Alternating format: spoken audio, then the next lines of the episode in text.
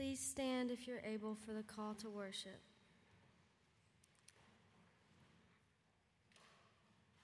God is merciful and gracious, slow to anger, and abounding in steadfast love and faithfulness.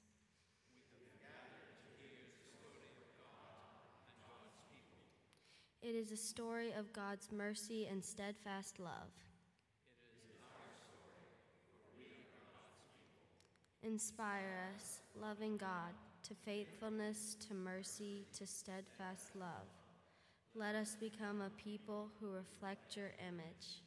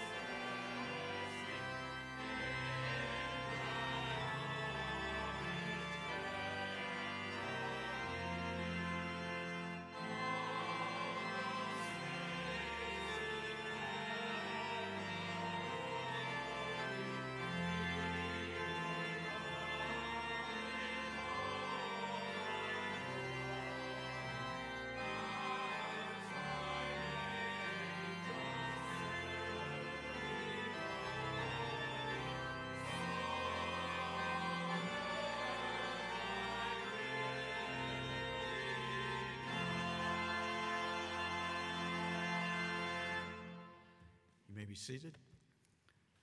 And let me welcome you to worship here at Southside Baptist Church this morning. It's good to be here on this holiday weekend to uh, see those who are here in town and um, have gathered here to worship the one true and living God. There are those of you who are guests with us today, and we would like to extend a warm welcome to you, uh, especially uh, today as you've come and chosen to be here on this particular Sunday to worship with us uh, at Southside. Southside Baptist Church is a church in the heart of Five Points South, building an inclusive community of grace, first in this community and then beyond. And uh, that means welcoming all who come in, to welcome you and to encourage you and to uh, help you in your uh, journey through your path uh, of life and spirituality as you grow into the person that God would desire you to be. So today we want to welcome all guests and members alike, and we would ask you too, if you could take a moment and fill out uh, or sign the registration booklet at the end of each pew, that would be helpful to us. And then after you do that, if you could welcome each other in the name of Christ by passing the peace of Christ. If you would do that now, please.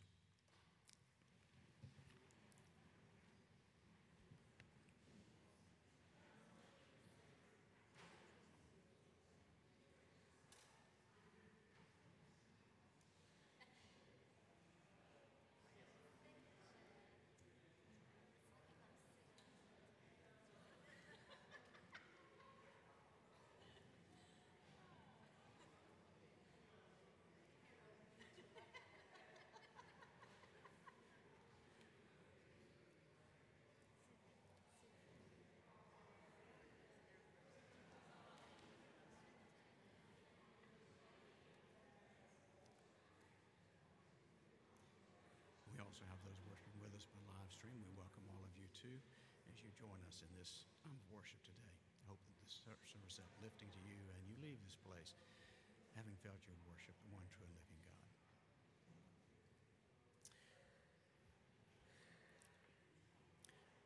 As you find your place and we continue in our time of worship, would you bow with me as we um, offer a prayer, asking the Lord to bless this time as we gather in His presence.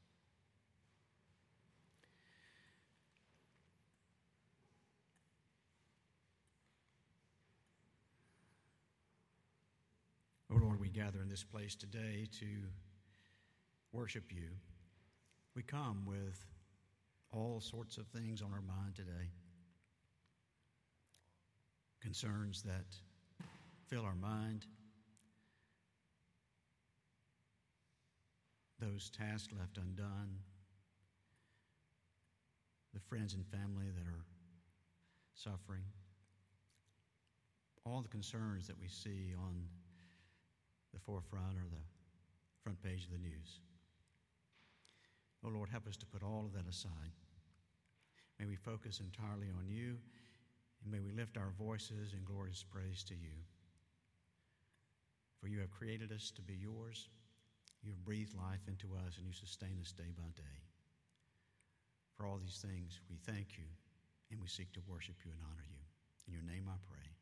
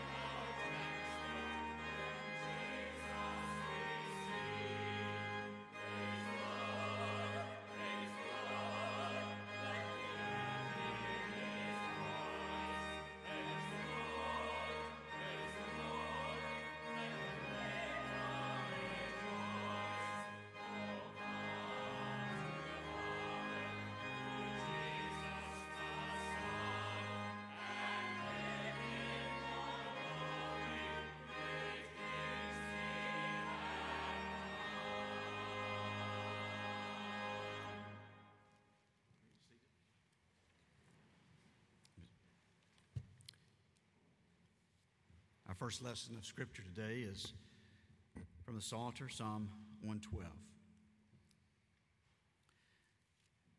Praise the Lord.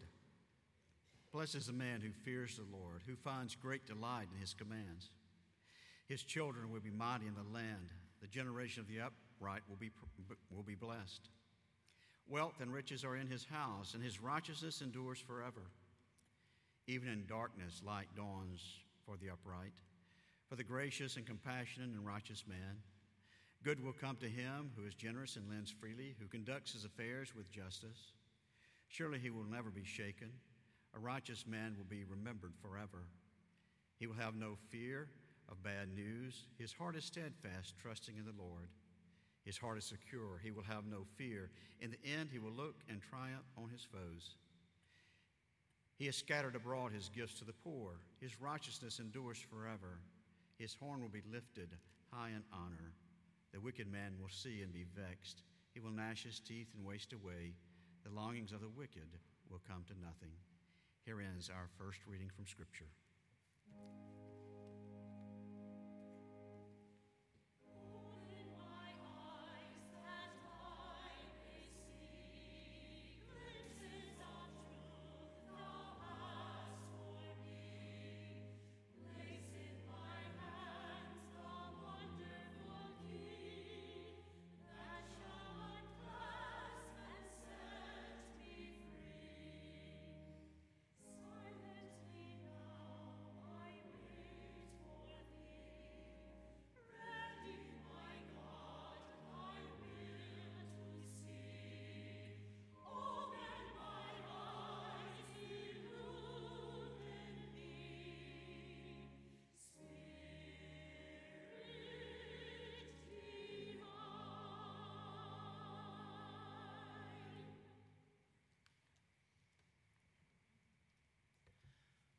Our second reading this morning is from the Gospel according to Luke in chapter 2, reading verses 39 through to the end of the chapter.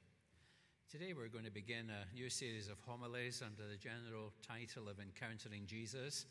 And this morning we're thinking about this passage of Luke's Gospel, what I've entitled The Hidden Years of Jesus in His Childhood. When they had finished everything required by the law of the Lord, they returned to Galilee, to their own hometown of Nazareth. The child, Jesus, grew and became strong, filled with wisdom, and the favor of God was upon him. Now, every year his parents went to Jerusalem for the festival of the Passover. And when he was 12 years of age, they went up as usual for the festival. When the festival was ended and they started to return, the boy Jesus stayed behind in Jerusalem, but his parents did not know it. Assuming that he was in the group of travelers, they went a day's journey. And then they started to look for him among their relatives and friends. When they did not find him, they returned to Jerusalem to search for him. After three days, they found him in the temple, sitting among the teachers, listening to them and asking them questions and all who heard him were amazed at his understanding and his answers. When his parents saw him, they were astonished. And his mother said to him, Child, why have you treated us like this? Look, your father and I have been searching for you in great anxiety. He said to them, Why were you searching for me? Did you not know that I must be in my father's house? But they did not understand what he said to them. Then he went down with them and came to Nazareth and was obedient to them. His mother treasured all these things in her heart. And Jesus increased in wisdom and in years, and in divine and human favor. This is the word of the Lord.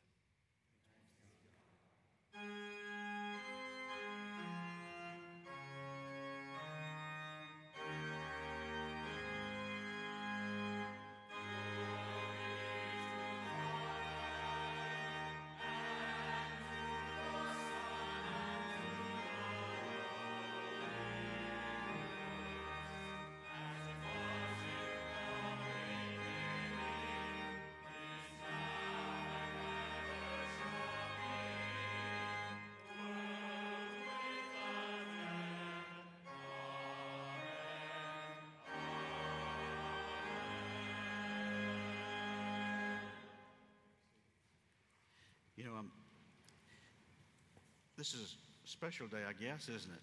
We had um, Miss Abigail to come and lead us in the call to worship, and now you come down to support your little sister, be here with her, right? well, this is a, this is a good this is a good uh, lesson for today because we've got these two young ladies who many of us have watched grow up here in this church, uh, from very small infants to the age you are now. The reading we just had, Dr. Roxburgh read, did you hear it? Did you hear what he said? It was, it, guess who it was about? Jesus. Yeah, it was about Jesus. Yeah, yeah. It was about Jesus. And, and he, you know, sometimes we think about Jesus just as a grown up when he was teaching his disciples, don't we? Or with his disciples. But he was just like us. He grew up, he was a baby. He grew up, he did a lot of things at home. He cried, he did the th- same kind of things that you did. And I bet at some point in time, one of you wandered off in a store or something when your mom and dad couldn't find you. Have you ever done that? Yeah. Yeah. You did? Was it what did they say when they found you? Well, first they were like happy and then they were scolding me for going away. Yes, I think that's what I remember with mine too, that we we're so happy that we find you, but then, Abigail, that ever happen to you? And same thing? Pretty much the same thing. It probably happens to all of us. We, we don't mean anything by it, but we're just doing what comes naturally to us, and that is we wander toward those things that interest us, and we're, we want to see what's there. You're curious. And we wander off, and in this case, when you did, when they find you, they're excited, they hug you, and then they say, Don't you ever do that again, right? Something like that. Well, you know, the story about Jesus is a lot like that. He had gone and was doing something that he thought was he was supposed to do. He didn't see anything wrong with it. They just they left him. He didn't leave them. They went back. He just stayed. And as a result of that, they couldn't find him. Now, do you think that his mother really just said, Why have you done this to us? Why have you, have you uh, acted this way toward us? Or do you think she might have said a little more than that? Probably more.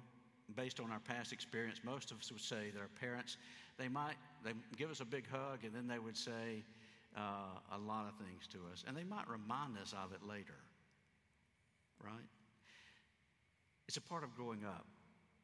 It's a part of growing up and being the person that God has created you to be. And in Jesus' case, he was to assume those responsibilities, and he did that by beginning to establish who he was. And the end of that scripture, it says that he grew in wisdom and in stature and in divine knowledge. In other words, he began to, to think about those things of God. So we think about Jesus as being the Son of God, the Messiah, Savior, but we also know that he was once a little boy. He was a teenager, Abigail. and he grew up in, the, in that village in Nazareth, and he had friends, and you know that they ran around in the village and saw each other, and his dad taught him all kind of things to do as he was uh, really apprenticed by his dad as a carpenter. So when we think about Jesus, we can think about him understanding a lot of the things that we experience because he was just like us. He was also human, and he came in the form of a baby or in, in, as a child, and he lived among us. For that, we can be thankful because he understands as we try to learn and to grow and how we try to follow what he has for us to do too. So let's give thanks that one, that just like your parents found you, that Jesus finds us. And he finds us and he welcomes us into his arms too. So let's bow together and give thanks. Lord, we thank you for uh, the opportunities we have to, to follow you. To know that as we do, that there are times we wander away, but yet you always welcome us home. Be with these two young ladies and guide them and help them as they grow uh, in wisdom and in stature and as they grow in divine knowledge of you. In your name I pray. Amen.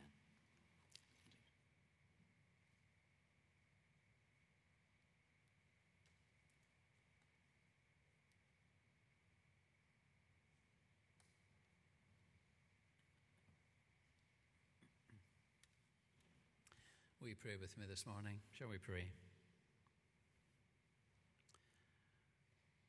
Lord, may your justice flow like a river reaching barren lands and sun scorched deserts. Where people feel forgotten and hopeless, let your water of life comfort them. Where children lie abandoned or abused, let your water of life protect them. Where communities suffer at the hands of prejudice, let your water of life shield them. Where people die as victims of violence, Lord, have mercy. Lord, today we ask for a mighty downpour from heaven. May your sons and daughters hear your voice. May we live as you lead us to live, go as you bid us to go, serve as you inspire us to serve. Give us to teach us to give until the earth is covered with the glory of the Lord as the waters cover the sea. Today we pray that you would turn the hearts of all people, including ourselves, so that by the power of your Holy Spirit, peace may be established amongst the nations, on the foundation of justice, righteousness, and truth, through him who was lifted up on the cross to draw all people to himself, your Son, Jesus Christ our Lord, who taught us to pray and to say, Our Father, who art in heaven Hallowed be thy name. Thy kingdom come, thy will be done, on earth as it is in heaven. Give us this day our daily bread, and forgive us our trespasses, as we forgive those who trespass against us. And lead us not into temptation, but deliver us from evil. For thine is the kingdom, the power, and the glory, forever.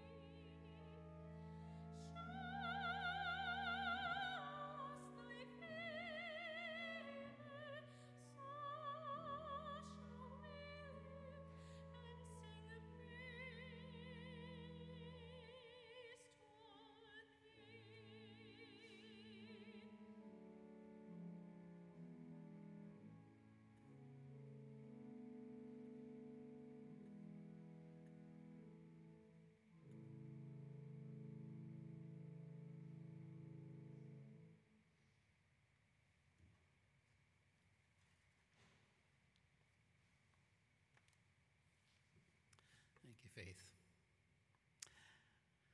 Missing a child must be every parent's nightmare. When I was about six years of age, our family went to Windsor, just outside of London, in England, to become involved in a week of mission, along with a close friend of the family who was an evangelist within our own particular denomination. Well, on a day off, we went to Windsor Great Park, and somehow or another, I got lost. Somebody found me wandering. Probably I was looking for a bookshop or a Starbucks coffee shop or something like that if they existed at that time. And the only thing that I really remember about it was that when my mum and dad eventually found me, I was sitting on a police motorcycle having the time of my life. We know very little about the childhood of Jesus.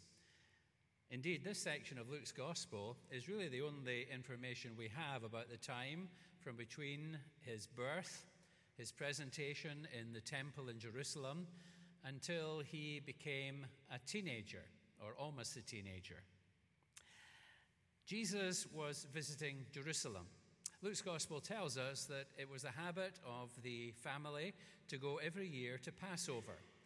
The people of Israel would go down to the great festivals of faith, and obviously the Feast of Passover was the greatest of all festivals, reminding them of God's deliverance from slavery in Egypt into the promised land. And Jesus is there in Jerusalem for almost a week.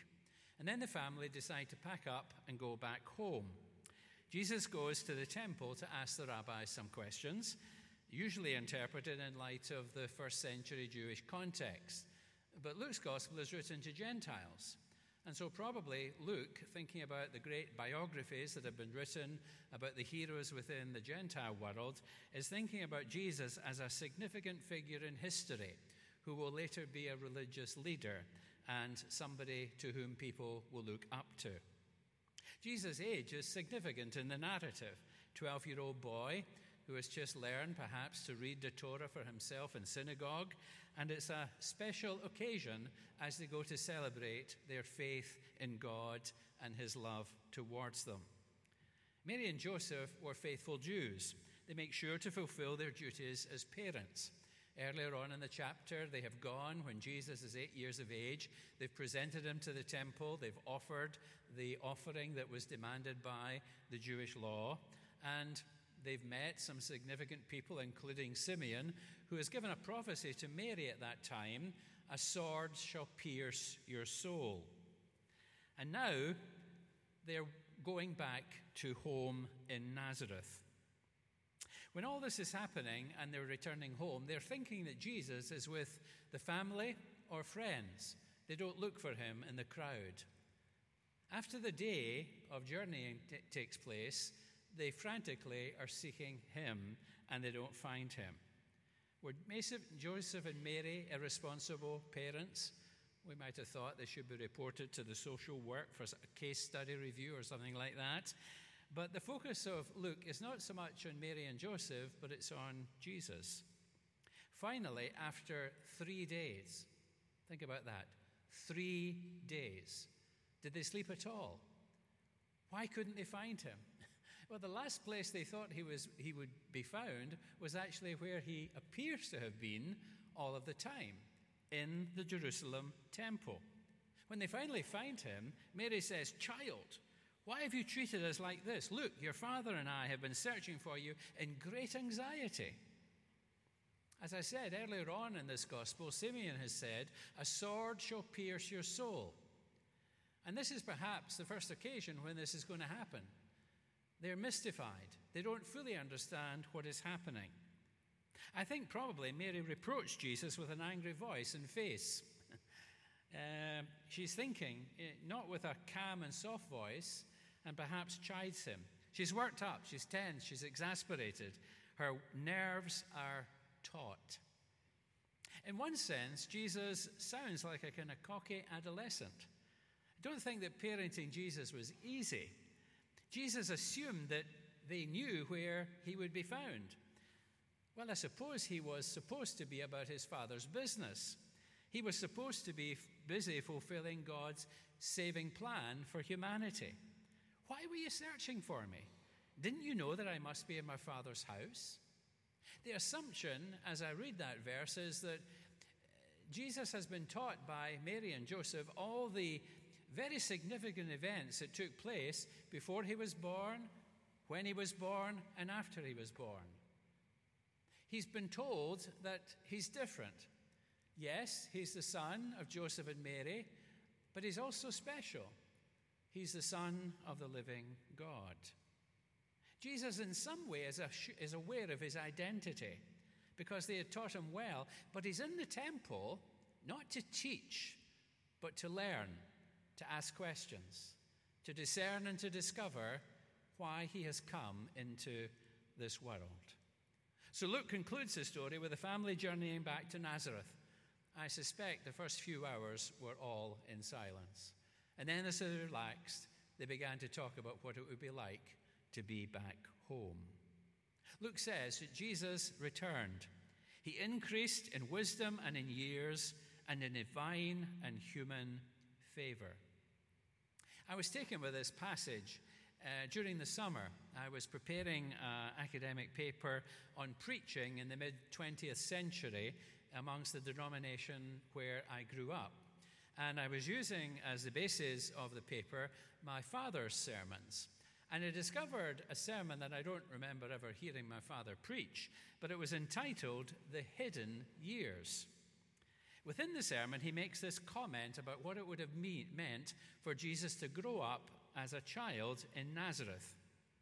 It would be for many years, my father said, a life of obscurity, a life in which there would be progress from innocence to a demonstrated positive and perfect holiness that would mark him out as the only Savior of humanity. This story about Jesus in the temple is bookmarked by two statements about him. We read that the child grew and became strong, filled with wisdom, the favor of God was upon him. And at the end of the chapter, Jesus increased in wisdom and in years and in divine and human favor. There's a little extra at the end of the second one. Not only is his life being blessed by God, but his life is being recognized as being significant by those around him. He's not static in his development. He's not all wise. He increases in wisdom. He's thoroughly human. The words indicate a growth in moral and religious and intellectual life. Throughout the Gospels, we get the impression that people who were aware of who Jesus was in his humanity are confused as to who he really was. To be sure, his disciples later on were going to be mystified by this person. People from his hometown are puzzled too. In John's Gospel, when Jesus talks about himself as coming down from heaven, uh, the people say, Well, isn't this Jesus, the son of Joseph, whose father and mother we know? Uh, the disorientation about the identity of Jesus is striking when it comes to his family. In Mark, when Jesus' mother and brothers are waiting for him and called to see him, Jesus responds by saying, Who is my mother? Who are my brothers? Whoever does the will of God is my brother, my sister, and my mother. In encountering Jesus in the 21st century, Luke wants us to know that he is indeed the Son of God, but he's also a real human being, a real human baby, a child, an adolescent, and growing up to be a man. One of the best loved Christmas carols, once in Royal David City, contains a stanza Jesus is our childhood pattern. Day by day, like us, he grew. He was little, weak, and helpless. Tears and smiles, like us, he knew. Thus he feels for all our sadness, and he shares in all our gladness. Jesus is being, we're being reminded here by Luke that Jesus grows up and it takes time. It took time for Jesus to be brought up as an observant Jew, understanding Jewish law and custom. It took time for Jesus to mature and gain wisdom and knowledge. He's not wise beyond his years. He's not a precocious protege of Jerusalem. He's thoroughly human. He grows up with Mary and with Joseph. To be sure, Jesus' identity is exceptional. As the Son of God, he's obviously unique. And Luke maintains throughout the gospel that Jesus is exceptional, and his identity is different. And yet, at the same time, Luke wants us to know that Jesus didn't come fully formed into this ministry. He comes as a baby, comes as an infant, a child, an adolescent, a teenager, and develops into a man. He increases in wisdom and in divine favor. Like all of the gospel writers, Luke insisted that Jesus is both Son of God and Son of Man. And this, this, is, this insistence is at the heart of the Christian story.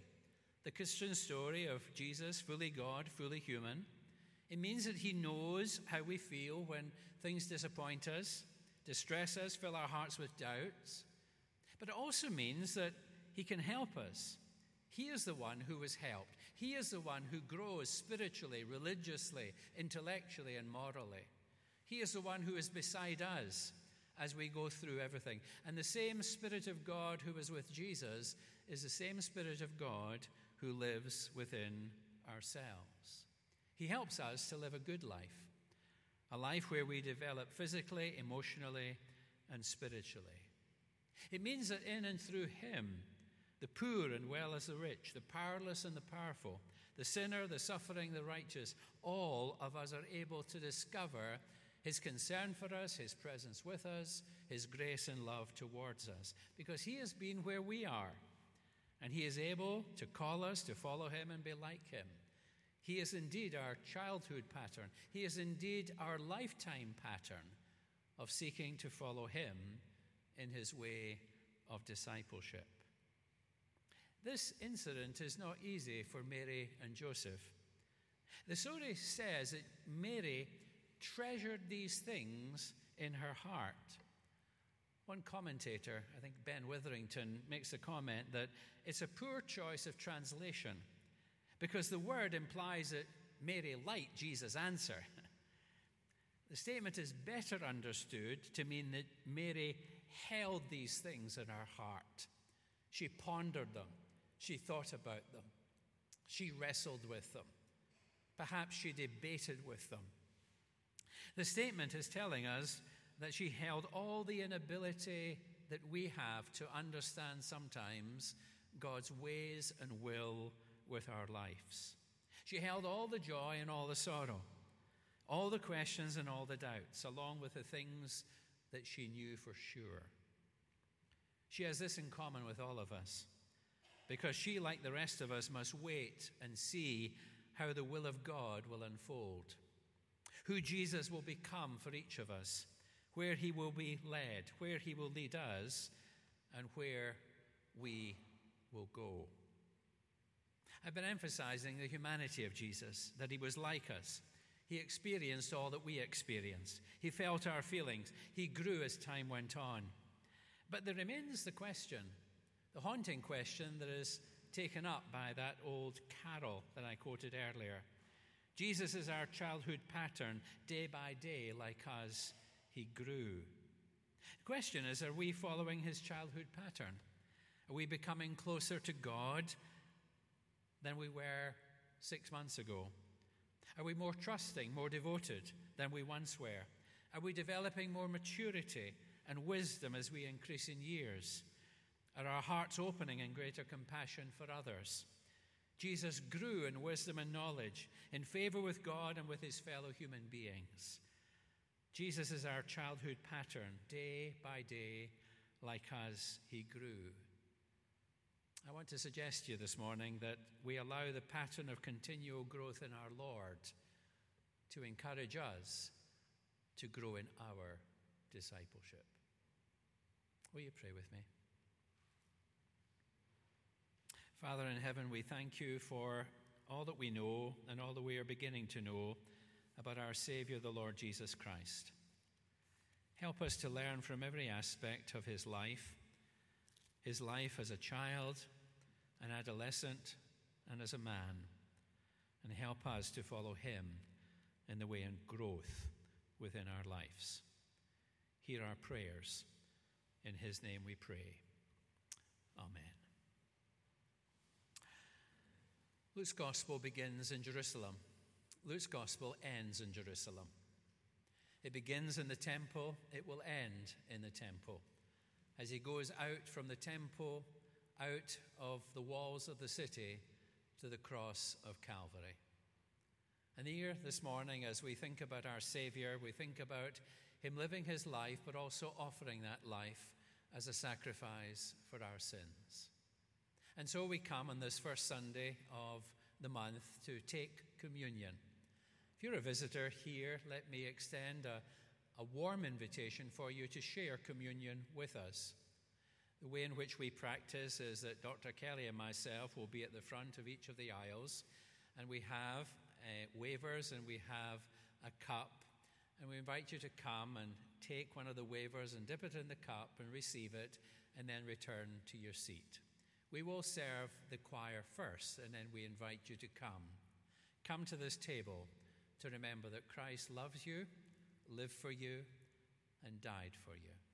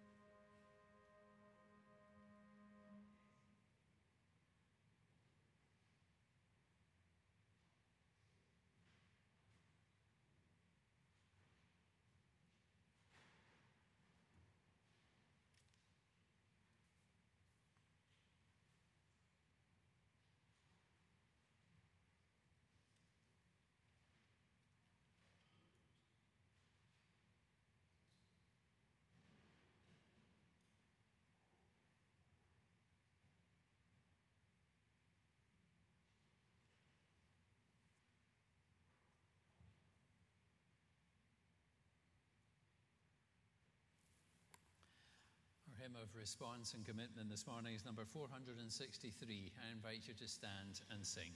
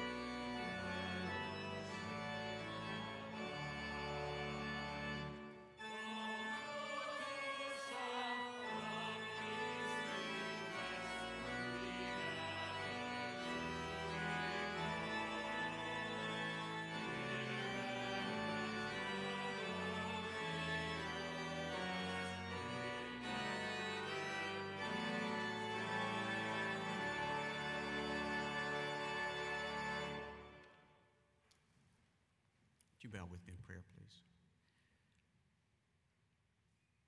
Loving Lord, we come to this portion of our service when we reflect on all the goodness you have showered upon us, the blessings that we have received, those seen and those unseen, the way that you have sustained our life day by day, the way that you have led us and directed us in ways we know we can attribute only to you. Lord, we thank you for your constant care, your presence, your love, your mercy, and your grace. For all these things, we come and we return to you that which is yours. For we know, Lord, that all we have is truly yours.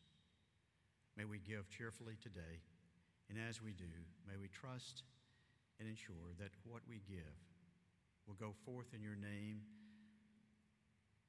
to share the love and the grace of God with all people in this community and beyond. In your holy name I pray.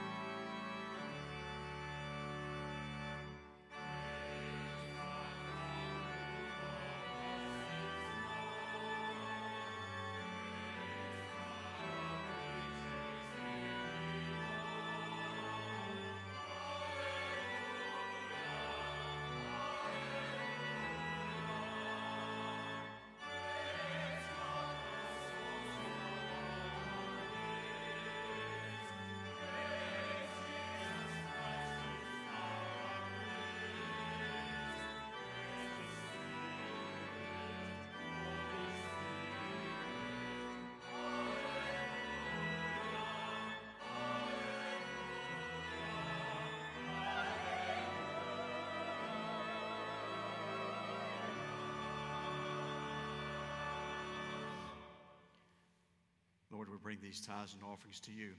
We ask, Lord, that you would multiply them and may they be used for your kingdom's work here. In your name I pray. Amen. Be seated for just a moment, please. Just a couple of announcements. We want to uh, welcome those who are guests today uh, with us. We're happy that you chose to be here. And uh, also, just to ask you if you would, members and guests alike, to linger long enough that you can enjoy some lemonade and cookies there in the narthex as we fellowship a little bit together. Uh, and um, welcome those who are here with, uh, with us as guests today.